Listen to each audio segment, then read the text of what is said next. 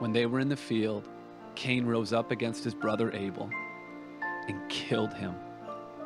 What causes quarrels and what causes fights among you? Is it not this, that your passions are at war within you? You desire and do not have, so you murder. You covet and cannot obtain, so you fight and quarrel. If you bite and devour one another, watch out that you are not consumed by one another. From the least to the greatest of them, everyone is greedy for unjust gain. From the prophet to the priest, everyone deals falsely.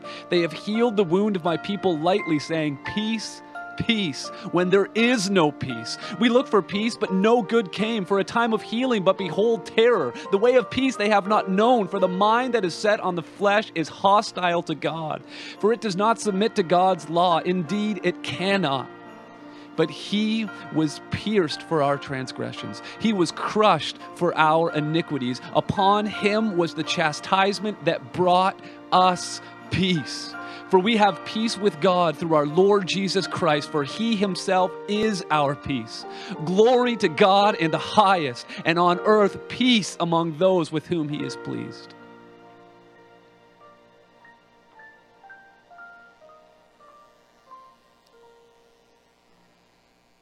Good morning. What a time to be talking about peace. Did anybody watch the news this week or listen to the news. I don't know if we uh, have seen a lot of peace in our culture and in our world as of late.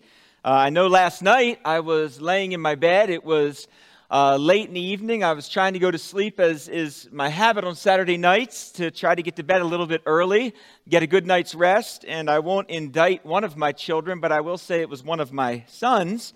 And um, yeah, uh, that leaves one of them off the hook. Uh, I was in my bed, and as I was trying to rest and uh, close my eyes, I heard this like over and over again. Now, you have to understand the ice machine on our refrigerator has been broken for months. It hasn't worked. Every child in the house knows that it does not work. But when one of your children wears uh, headphones on his head that are noise canceling, and everyone's asleep in the house, and he's standing in front of the ice machine trying to get ice out of it when everyone's trying to sleep, it really, really disrupts your peace. and, and my peace was very much disrupted. Uh, but we are enjoying some times uh, over the next few weeks where we're focusing on some of these words related to this time of year, related to the advent, to the coming of the Messiah. And last week we talked about hope. Pastor Jim opened up our Advent series talking about hope. And this week we are talking about peace. And what a video. When I saw that intro video this week, I thought, wow, that is perfect because I don't know if you caught it or not. In the tone of the person who was speaking, there wasn't much peace. It was rushed, it was hard, it was full, it was coming at you 100 miles an hour. And in so many ways, it is indicative of the culture that we live in today. There are people wandering around, and maybe people that you even work with and spend time with, maybe people that you inhabit space with regularly, that are going around saying, Oh, peace, peace, peace. We know very little of peace. And so, as we enter into the text today, as we enter into the Word, and we're going to be bouncing around the Scriptures today, looking at this theme of peace in the life of Christ, we really want to unpack and explore the answer to six questions together this morning. We want to look at the cultural realities related to peace that existed at the birth of Jesus. What was the culture like that Jesus was born into? We want to explore the kind of peace that the people of God were looking for. What were Jesus' people looking for when he came? We, we seek to understand why peace is such an important component of the Messiah's birth narrative. We want to see how peace is associated or attached to the earthly ministry of Jesus and look at why peace is an elusive ideal, both back then and still even today. And then finally, and perhaps most importantly of all that we'll look at this morning, we want to know how might the patterns of Jesus' life in this world, the way that he lived, how might those patterns both inform and reform the patterns of our lives in this world so that we may become known as a people who desire to be peacemakers. Indeed, we've been given the ministry of reconciliation, and it is uh, one of the ways that God is at work through us that we are to be sharing the good news of Jesus Christ so that people can be reconciled unto God and that we can work together with them to be reconciled unto one another. And so, before we unpack these questions together this morning, let's go before the Lord and pray, and we'll dive in. Father, we come to you at a time where we can look around our world today and we can see little evidence of peace. And perhaps the reality is, Lord, as you've situated us here, that uh, we're living in a time and space where peace on earth uh, will be very elusive to us in our context here. And so, Father, we grab hold of the peace that you've given us through your Son, Jesus Christ. He has allowed for us to have peace with you. We can live in a world that's full of turmoil. We can live in a world that's full of hate, full of bitterness and difficulty, full of war, full of difficult emotions. And we can live as people with peace. How beautiful. Because of the work of your Son Jesus, we can have peace. And Father, we also seek to be peacemakers, to live as your Son lived while he was here on earth, as he lived a life that modeled peace and, and what making peace among men looks like. And might you help us do that, Lord, through what we learn in your text today, your living, active word. Uh, guide us, direct us. Use this time together. Uh, your Spirit is at work even now, we give you the glory. In Jesus' name we pray. Amen. So, what were the cultural realities that were existing related to peace at the time that Jesus is born? And this is important. I think in history, we typically tend to overlook this reality, but Jesus was born during a time in history that is highly associated with and connected to peace. Now, Jesus was born during a time that was known in the world as the Pax Romana, or the Roman peace. It was a time that spanned from 27 BC to 180 AD, and it was roughly 200 years of unprecedented peace in the world. It was really amazing what was happening during this time. And it really paved the way for the rapid and early spread of Christianity among the people. Trade routes had broken open. People were traveling freely without threat of losing their life or losing their belongings.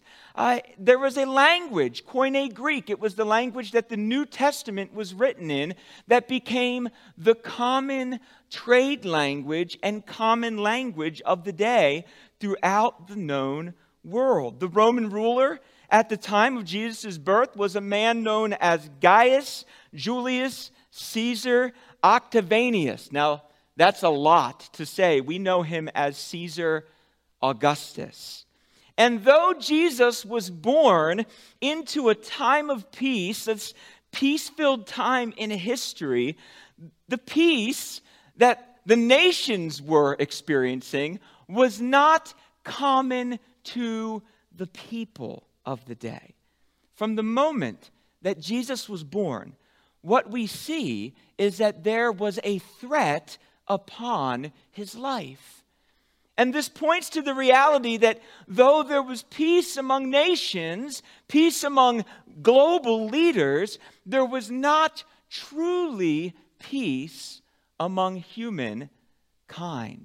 It's very interesting, this concept of peace in the Hebrew, it means much more than our word for peace today. When we hear peace today, what are some words that you think of when we hear peace? Throw some words out at me. What, quiet. Yes. What other words, when you hear the word peace, what do you think of? What was that? Harmony. Yes. Very good. Anything else? Quiet, harmony, peace. What else? What do you think of? What is it? Safe. Safe. Yes. This word in Hebrew, the word is actually shalom. And the word means much more than just serenity, quiet, uh, harmony. All of those things are part of it. But really, it's the idea of wholeness or completeness that's pulled together in this term. And this was not the way that peace was working among humankind at the birth of Jesus. Regarding this time of peace, during the Pax Romana, there's one Roman historian who said this, and you tell me if this sounds like peace. Quote Romans regarded peace not as an absence of war, but the rare situation which existed when all opponents had been beaten down and lost the ability to resist. It was then that you had peace. End quote. Does that sound like peace to you? Opponents broken down? Opponents that had lost the ability to resist? One of these beaten down opponents at the time of Jesus' birth that was existing within the Roman Empire was a group that we identify as the Jewish people. And interestingly enough, they were looking for their own Messiah or Lord to free them from what they perceived to be Roman oppression. They had been living in centuries of prophetic silence. The voice of God seemed far off from the people. What they had come to know about peace was that it was an ideal that could only be achieved through the attitudes or postures of dominance, intimidation, coercion, even fear. Where was the scepter that was spoken of? In Genesis chapter 49, verse 10, long ago, the scepter shall not depart from Judah, nor the ruler's staff from between his feet until tribute comes to him, and to him shall be the obedience of the peoples. The long sung scepter of justice, one that they even celebrated and sung about in the book of Psalms, had not yet arrived. There was a rod that represented ultimate authority and rule that would be for all of the people of Israel. The star who was to come, who was to crush both the head of the snake and the head of the ruling state. Where was he? Numbers chapter 24, verse 17. I see him, but not now. I behold him, but not near. A star shall come out of Jacob, and a scepter, a scepter shall rise out of Israel. It shall crush the forehead of Moab and break down all the sons of Sheth. Why is peace such an important component of the Messiah's birth, uh, birth narrative? In this manner, the Jewish people very much were looking for a ruler who was very much like the ruler they knew in their day. They were looking for their own Caesar Augustus. Jesus was not Caesar Augustus, really, in any way. But they needed someone, they wanted someone who would represent their best interest in the world.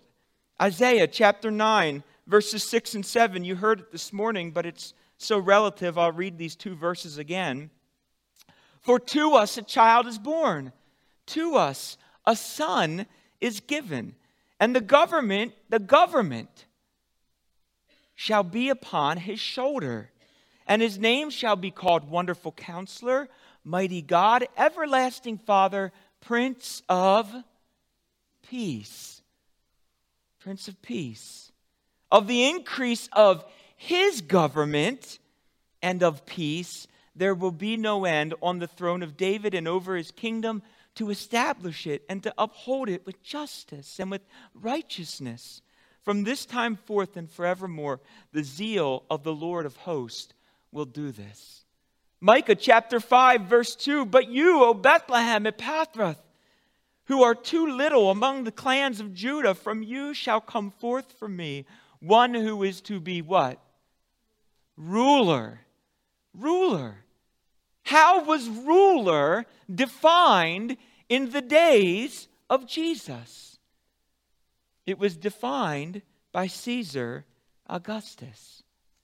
And so, leaning heavily on these words from their ancient prophets, the expectations of this long awaited Messiah weighed upon them. The Bible describes it almost like a woman in the final stages of labor. They were groaning for the coming birth of their soon coming king. And it's very interesting, even as we enter the New Testament, we find this man whose name is Zechariah. He's the father of John the Baptist. And Zechariah is anticipating that part of his son's ministry will be related to guiding the feet of the Jewish people into the path of peace. Look at the end of his, prop, of his prophecy. It's in verse 79 of Luke chapter 1. To give light to those who sit in darkness and in the shadow of death, to guide our feet into the way of what? Peace. Peace. Peace then becomes a very important component of Jesus' narrative because this son who was to be born was to once and for all be able to make true peace available to all of humanity. So if you have your Bibles, you want to take them today and turn to Luke chapter 2. Anybody want to bring a blanket up here and, and act out Linus? It's one of my favorite scenes at Christmas Linus with his blanket on the stage. If you've never seen it before, Peanuts, you want to see it. It's truly beautiful. Luke chapter 2. We're going to hang out in the book of Luke a lot today, so you can just hang out in the book of Luke with us this morning. Luke chapter 2. In those days, a decree went out from Caesar Augustus. There he is, the ruler, the one with the iron scepter in those days, that all the world should be registered. This was the first registration when Quirinius was governor of Syria. And all went to be registered, each to his own town. And Joseph also went up from Galilee, from the town of Nazareth to Judea, to the city of David, which is called Bethlehem because he was of the house and lineage of David, to be registered with Mary, his betrothed, who was with child.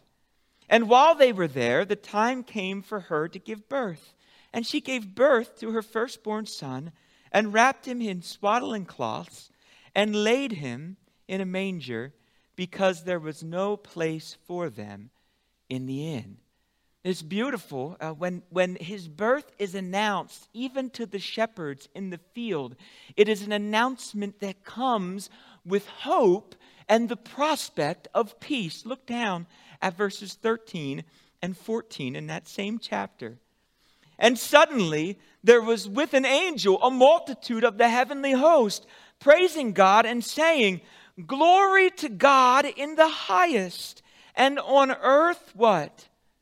Peace among those with whom he is pleased. So there is a son given. But as it turns out for his people and for many who were living in the world at the time, he looks and he sounds nothing like the ruler that they were expecting. So, how was Jesus' ministry on earth associated with peace? How did peace become part of Jesus' earthly ministry? From the very beginning of his earthly ministry, we find his ministry characterized by peace, even in his presentation in the temple. Look further down in Luke chapter 2 at verses 25 to 32. This is a very interesting man that we meet. His name is Simeon, and some of you uh, remember this from the birth narrative. There was a man in Jerusalem whose name was Simeon, and this man was righteous and devout. He was waiting on what? The consolation of Israel. He was waiting for peace to be comforted. And the Holy Spirit was upon him.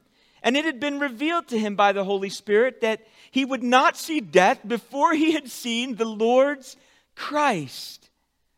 And he came in the Spirit into the temple when the parents brought in the child Jesus to do for him according to the custom of the law. He took him in his arms and he blessed God and said, Lord, now you are letting your servant depart in what? Peace, according to your word. For my eyes have seen your salvation, that you've prepared in the presence of all peoples a light for revelation to the Gentiles and for glory to your people, Israel.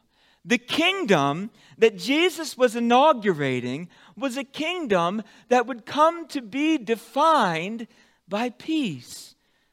And it's amazing, Jesus does this early on in his earthly ministry. Luke chapter 7, some of his first miracles, he forgives sin and he sends the prostitute along in peace. Verse 50 of Luke 7, he said to the woman, Your faith has saved you, go in peace. Again, he heals a woman who had been subject to bleeding in Luke chapter 8, a few chapters later, verse 48. And look at what he says to her Daughter, your faith has made you well. Go in peace. You can flip to Luke chapter 10. and Luke chapter 10, Jesus is sending out his disciples two by two. And when they come to a home to share the good news of Christ, they are to enter the home. And when they enter, they are to lead with a message of peace. And for those who received the good news, there was peace and there was joy, it tells us in Luke chapter 10. But for those who rejected it in their unbelief, there was woe and there was judgment. And so, as we consider the ministry of Jesus, a ministry that indeed was identified and indeed we see peace all in and throughout it, why is it then that peace is such an elusive ideal in the past and today? Would any of us today endeavor to say that we live in a time of peace? Is this time in world history going to be looked back upon and say, boy, that was really a time that there was a lot of peace existing in the world? At least not in the United States. Certainly not. Unbelief, friends. Unbelief and a desire to continue with sin and death rather than in behaviors and attitudes of confession and repentance it was unbelief, and it's still unbelief today, that comes to prove that peace on earth will always be an elusive ideal. We have no peace, friends, because there are many in the world today who live in unbelief. That's why. Jesus brought insight to this in Luke chapter 12 uh, when he would observe how his identity and his baptism would actually divide humanity on earth. Now, this is a sermon about peace. But in order to talk rightly about this, we have to deal with this text in Luke chapter 12. So turn there with me. Luke chapter 12. This is a very important text related to peace in the ministry of Jesus. What Jesus is going to do in this text, and he also uh, has the same teaching in the book of Matthew, is he is going to show us how unbelief actually creates division in humanity. Look at what he says, starting in verse 49 of Luke chapter 12. I came to cast fire on the earth and would that it were already kindled. Verse 50. I have a baptism to be baptized with, and how great is my distress until it is accomplished. Do you think that I have come to give peace on earth? What were the peace that what was the peace they were looking for before we continue? What was the peace they were looking for? It was a visible peace, right? It was the peace that defined the Pax Romana. That kind of peace. That's not the peace that Jesus came to bring. His peace was different. So, in this peace, he's resetting their minds on what kingdom peace, what true peace, what real peace, what absolute shalom truly looks like. It's not the way the world defines it, friends. Do you think I've come to give peace on this earth? No, not the way you think. I tell you, but rather division. 52. For from now on in one house there will be five divided against three. Sound familiar? Two and two against three. They will be divided. Father against son, son against father, mother against daughter, daughter against mother, mother in law against her daughter in law, and daughter in law against her mother in law. Friends, sin and death and unbelief, they have so disrupted humanity and corrupted the world and all who live in it that the ideal of peace appears situated like a relic in an ancient jungle temple. Did you ever see one of those movies where there's a relic in an ancient jungle temple? What happens when that explorer finds the relic and grabs it too fast? what happens to that person? It all caves in around them, right? That's kind of the peace that they were looking for wasn't the peace that Jesus was bringing. And on earth, if we think we're going to find it among people, among nations, apart from Jesus Christ, we're going to be left grasping with all of the walls and the floors caving in around us feeling like we're lost and we're going to have to start the search all over again. Or maybe it's like a mirage in the desert. It looks so attainable, doesn't it? Sometimes people oversimplify it and make it seem so. If you could just get that person to sit down with that person, if we could just get that country to sit down with that country, if we could just get them around a table, maybe they could figure it out and then everything would be good. And we would have peace. And as we try to move towards attaining those ideals and we think we're growing closer and closer and closer, what's the reality with the mirage? Is it there? It's not there. It looks beautiful. It looks ideal. It looks satisfying. It looks like it could provide for us in the desert. But it never, ever arrives. On our own efforts and abilities and our strengths and our talents, true peace, friends, it is not attainable. We can't do it. Yet the truth remains true peace has come into the world in the person of Jesus. Amen? Amen. True peace has come into the world in the person of Jesus. He is the one who is able to guide our feet in the path of peace. I love what Jesus does in the book of John. I want to finish First Corinthians, and can we just go back and start over in John again? I mean, man, I could spend a lifetime in John. I've learned so many new things about John since we last preached it together. I think we could go back through and have an entire different series, and it would be so fun. But I won't do that to you. But every once in a while, we can go back and check it out again. John chapter 14, Jesus does this a beautiful thing for his disciples. There's so much uncertainty, There's, there's so much fear. Just like in our world today, his disciples are uncertain. They're fear filled. They're anxious. Jesus has just told them, My time is near. I'm coming to the cross. My life is about to end here on earth. They are scared, much like many who are living in our world today. There's great fear. What does Jesus do? I love it. Verse 27 Peace I leave with you. Of all the messages, my peace I give to you. Not as the world gives, do I give to you. Let not your heart be troubled. This is what Jesus' peace can do, friends. When we are in a right relationship with God through Jesus Christ, our hearts don't have to be troubled in this world. Neither let them be afraid. You heard me say, I'm going away and I will come to you. If you loved me, you would have rejoiced because I'm going to the Father, for the Father is greater than I. And now I've told you before it takes place, so that when it does take place, you may what?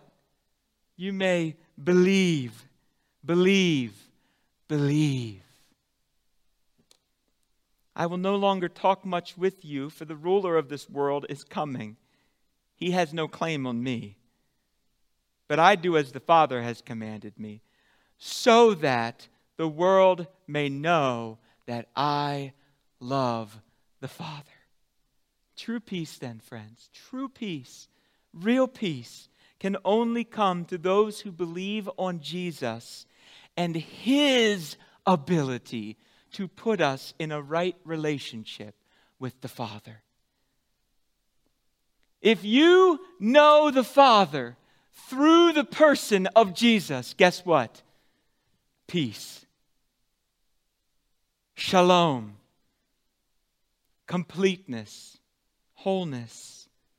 Belief in Jesus has witnessed in our confession and repentance or turning from sin is the only way, friends, that individuals, that communities, that nations can know and experience true and everlasting peace.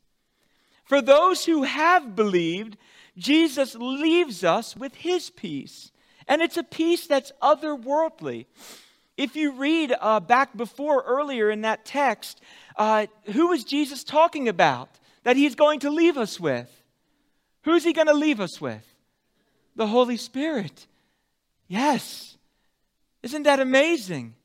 It's the Holy Spirit indwelling each and every believer that truly allows us to live in this world in peace, without trouble, without troubled spirits and free from fear.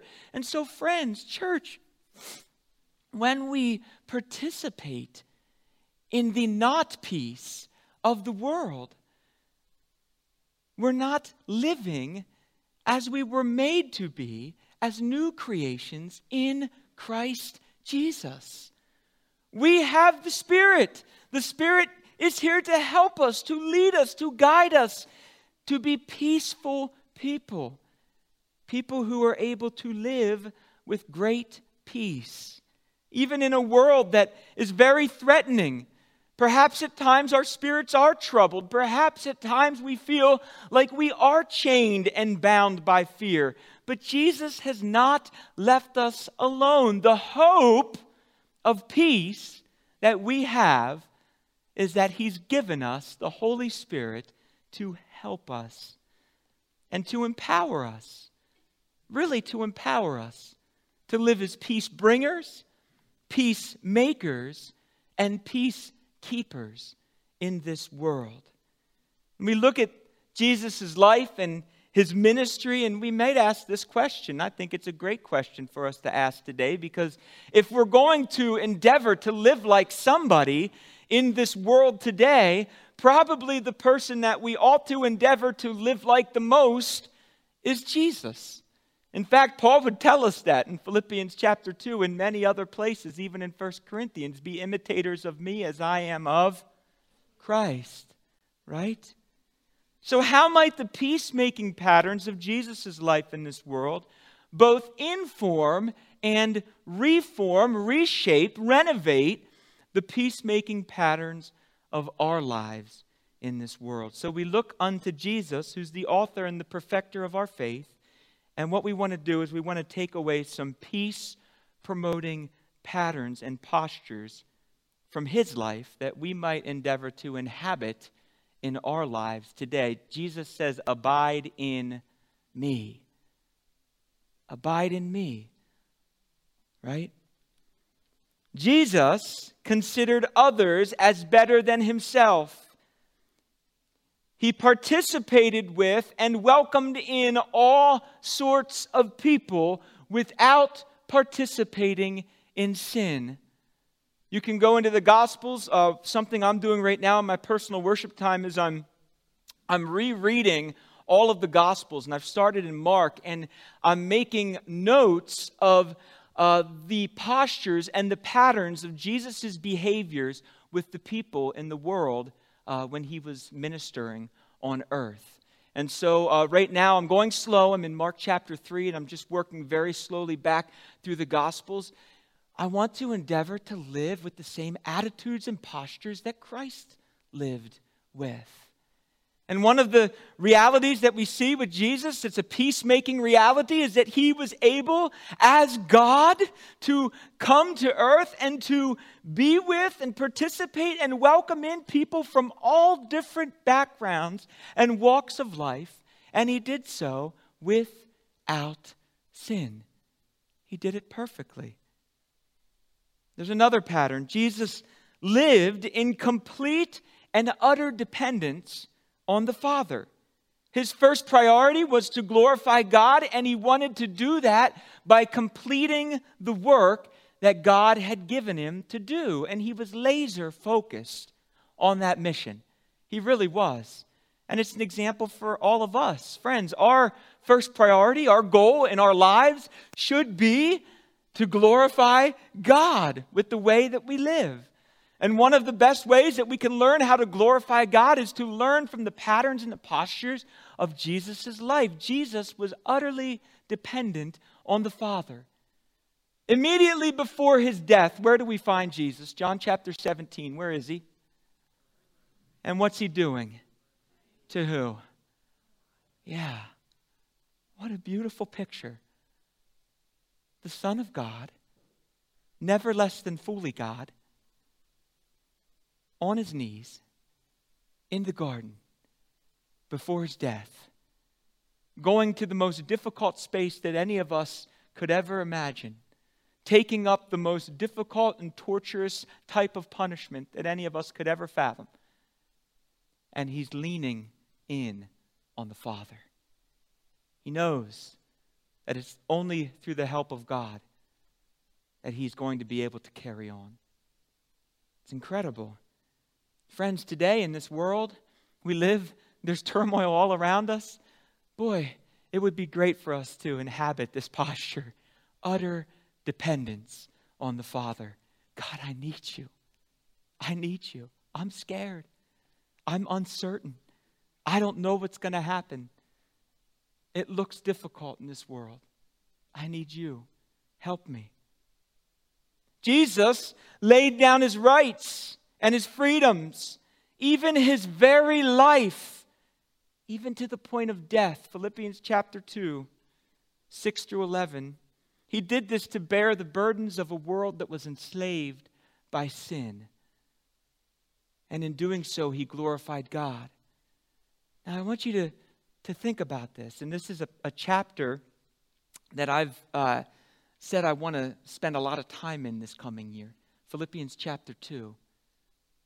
Jesus, being fully God,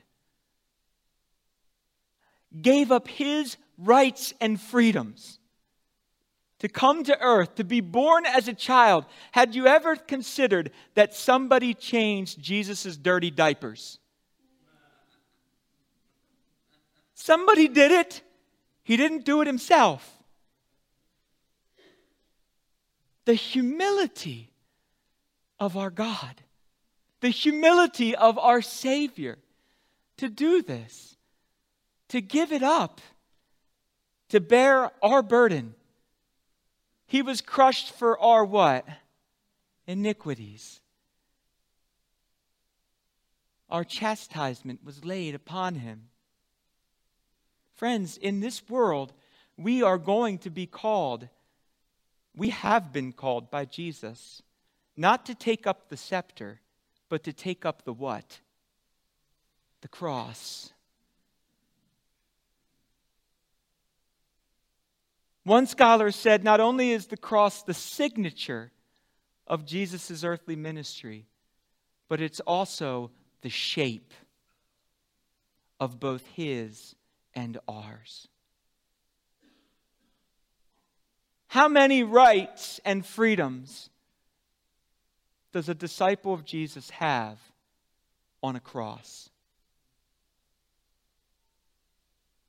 It's a beautiful challenge. What a way to be a peacemaker. What a way to live differently in this world. When everyone in this world is looking for the iron scepter, that kind of rule, that kind of authority. My heart was so broken. A few weeks ago, I was on the phone. I don't know if I've shared this before or not with you. If I have, please excuse me. I was on the phone with a local leader. I'm going to put it that way because I don't want to be too descriptive. He's in politics. And I was just talking to him about the position that he was in. And he's a brother in Christ. And he broke my heart.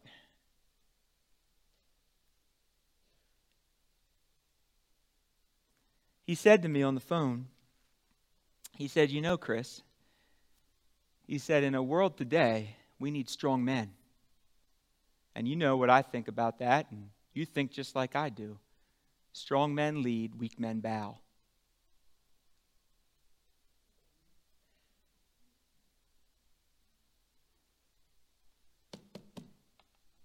I'll take up my cross and I'll bow. Every single day. And if I'm weak because of that, then I'm going to glory in that weakness because then it's the power of God and His strength that's at work through me. I don't need to be a strong man. Don't give me a scepter. Give me a cross. Give me humility. Put me on my knees and put me before the Father. I am a sheep, friends. I'm a follower of Christ. And I'm hearing a lot in our world today from people who claim to be in Christ. That scares me. That breaks my heart because it's not the way of peace. The way of peace says give up your rights, give up your freedoms, even to the point where you lay down your very life. Take up your cross and follow me. And it's going to be hard. I don't excuse that fact. It's going to be hard and it's going to be uncomfortable. The Christian life is not one that you can inhabit and seek comfort. Jesus doesn't call us to comfort, it's often very uncomfortable and often very unsettling. Jesus hung on the cross, and as he hung there, the people that were gathered around him, many of them were mocking him, tormenting him, persecuting him and he didn't have many breaths left in his lungs. He didn't have many words left to say. So, the words that he had to use, he had to choose very, very wisely. The last thing that he wanted the people of the world to know before he went to the Father, before he said, It is finished, what did he do? What did he say? forgive them. And if that's the pattern of my Jesus, as he's hanging on the cross, if that's the posture that he's inhabiting, one of forgiveness and persecution in the face of persecution, And that's the pattern and the posture that I want to habit, inhabit in my life as well. The lives of true believers should come to be characterized and filled with peace, friends. The greatest sermon that Jesus ever preached, in the greatest sermon he preached, he said, Blessed are the peacemakers, for they shall be called sons of God. Jesus' disciples and his early church leaders picked up and they carried this theme throughout their writings into the early churches. And the reality is that those who have been given this peace with God through Jesus should live in a visible way that demonstrates the reality of that peace here on earth. And so the Apostle Paul defines one of the fruits of the indwelling presence of the Holy Spirit, who we've been given as a helper, is the fruit of what? Peace. Paul also said in his letter to the Romans, if possible, if possible, as much as it depends on you, and that you is plural to the congregation gathered in Rome, as much as it depends on you, live peaceably with all people. In his farewell address to the Corinthian church, 2 Corinthians, at the end of the book, finally, brethren, farewell, become complete, be of good comfort, be of one mind, live in peace. And the God of love and peace will be with you. If it was Paul who wrote the letter to the Hebrews here too, he remarked, Pursue peace with all people and holiness, without which no one will see the Lord. And finally, James, the brother of Jesus, wrote about wisdom from above. And when he described the hallmarks of that wisdom, he said that it's first pure, then peaceable gentle, willing to yield, full of mercy and good fruits, without partiality, without hypocrisy. He then goes on to say that the harvest of righteousness is sown in peace by those who make peace. Friends, the postures and the patterns of our life and our lives, if they're going to be in line with the postures and the patterns of our Messiah, need to be ones that are tuned towards peacemaking and not peace breaking. And we're going to need the Spirit's help to do that. So as our team comes, let's pray and ask Him to guide and direct our efforts. Father, we are so thankful for your Son Jesus. We are so thankful that He has made peace with you a possibility we are so thankful that we can live in this messed up, misshaped world today as people of peace. We're so thankful that you leave us with your Spirit who can guide us to be people of peace. Lord, we pray as we go about our week this week, as we go about our season this season, over the course of the next few weeks and months, may these ideals be ever before us, and may we be so bold as to share with those who do not know you that the only way to true and everlasting peace would be with a relationship in Jesus. And that in Him we can have peace with you.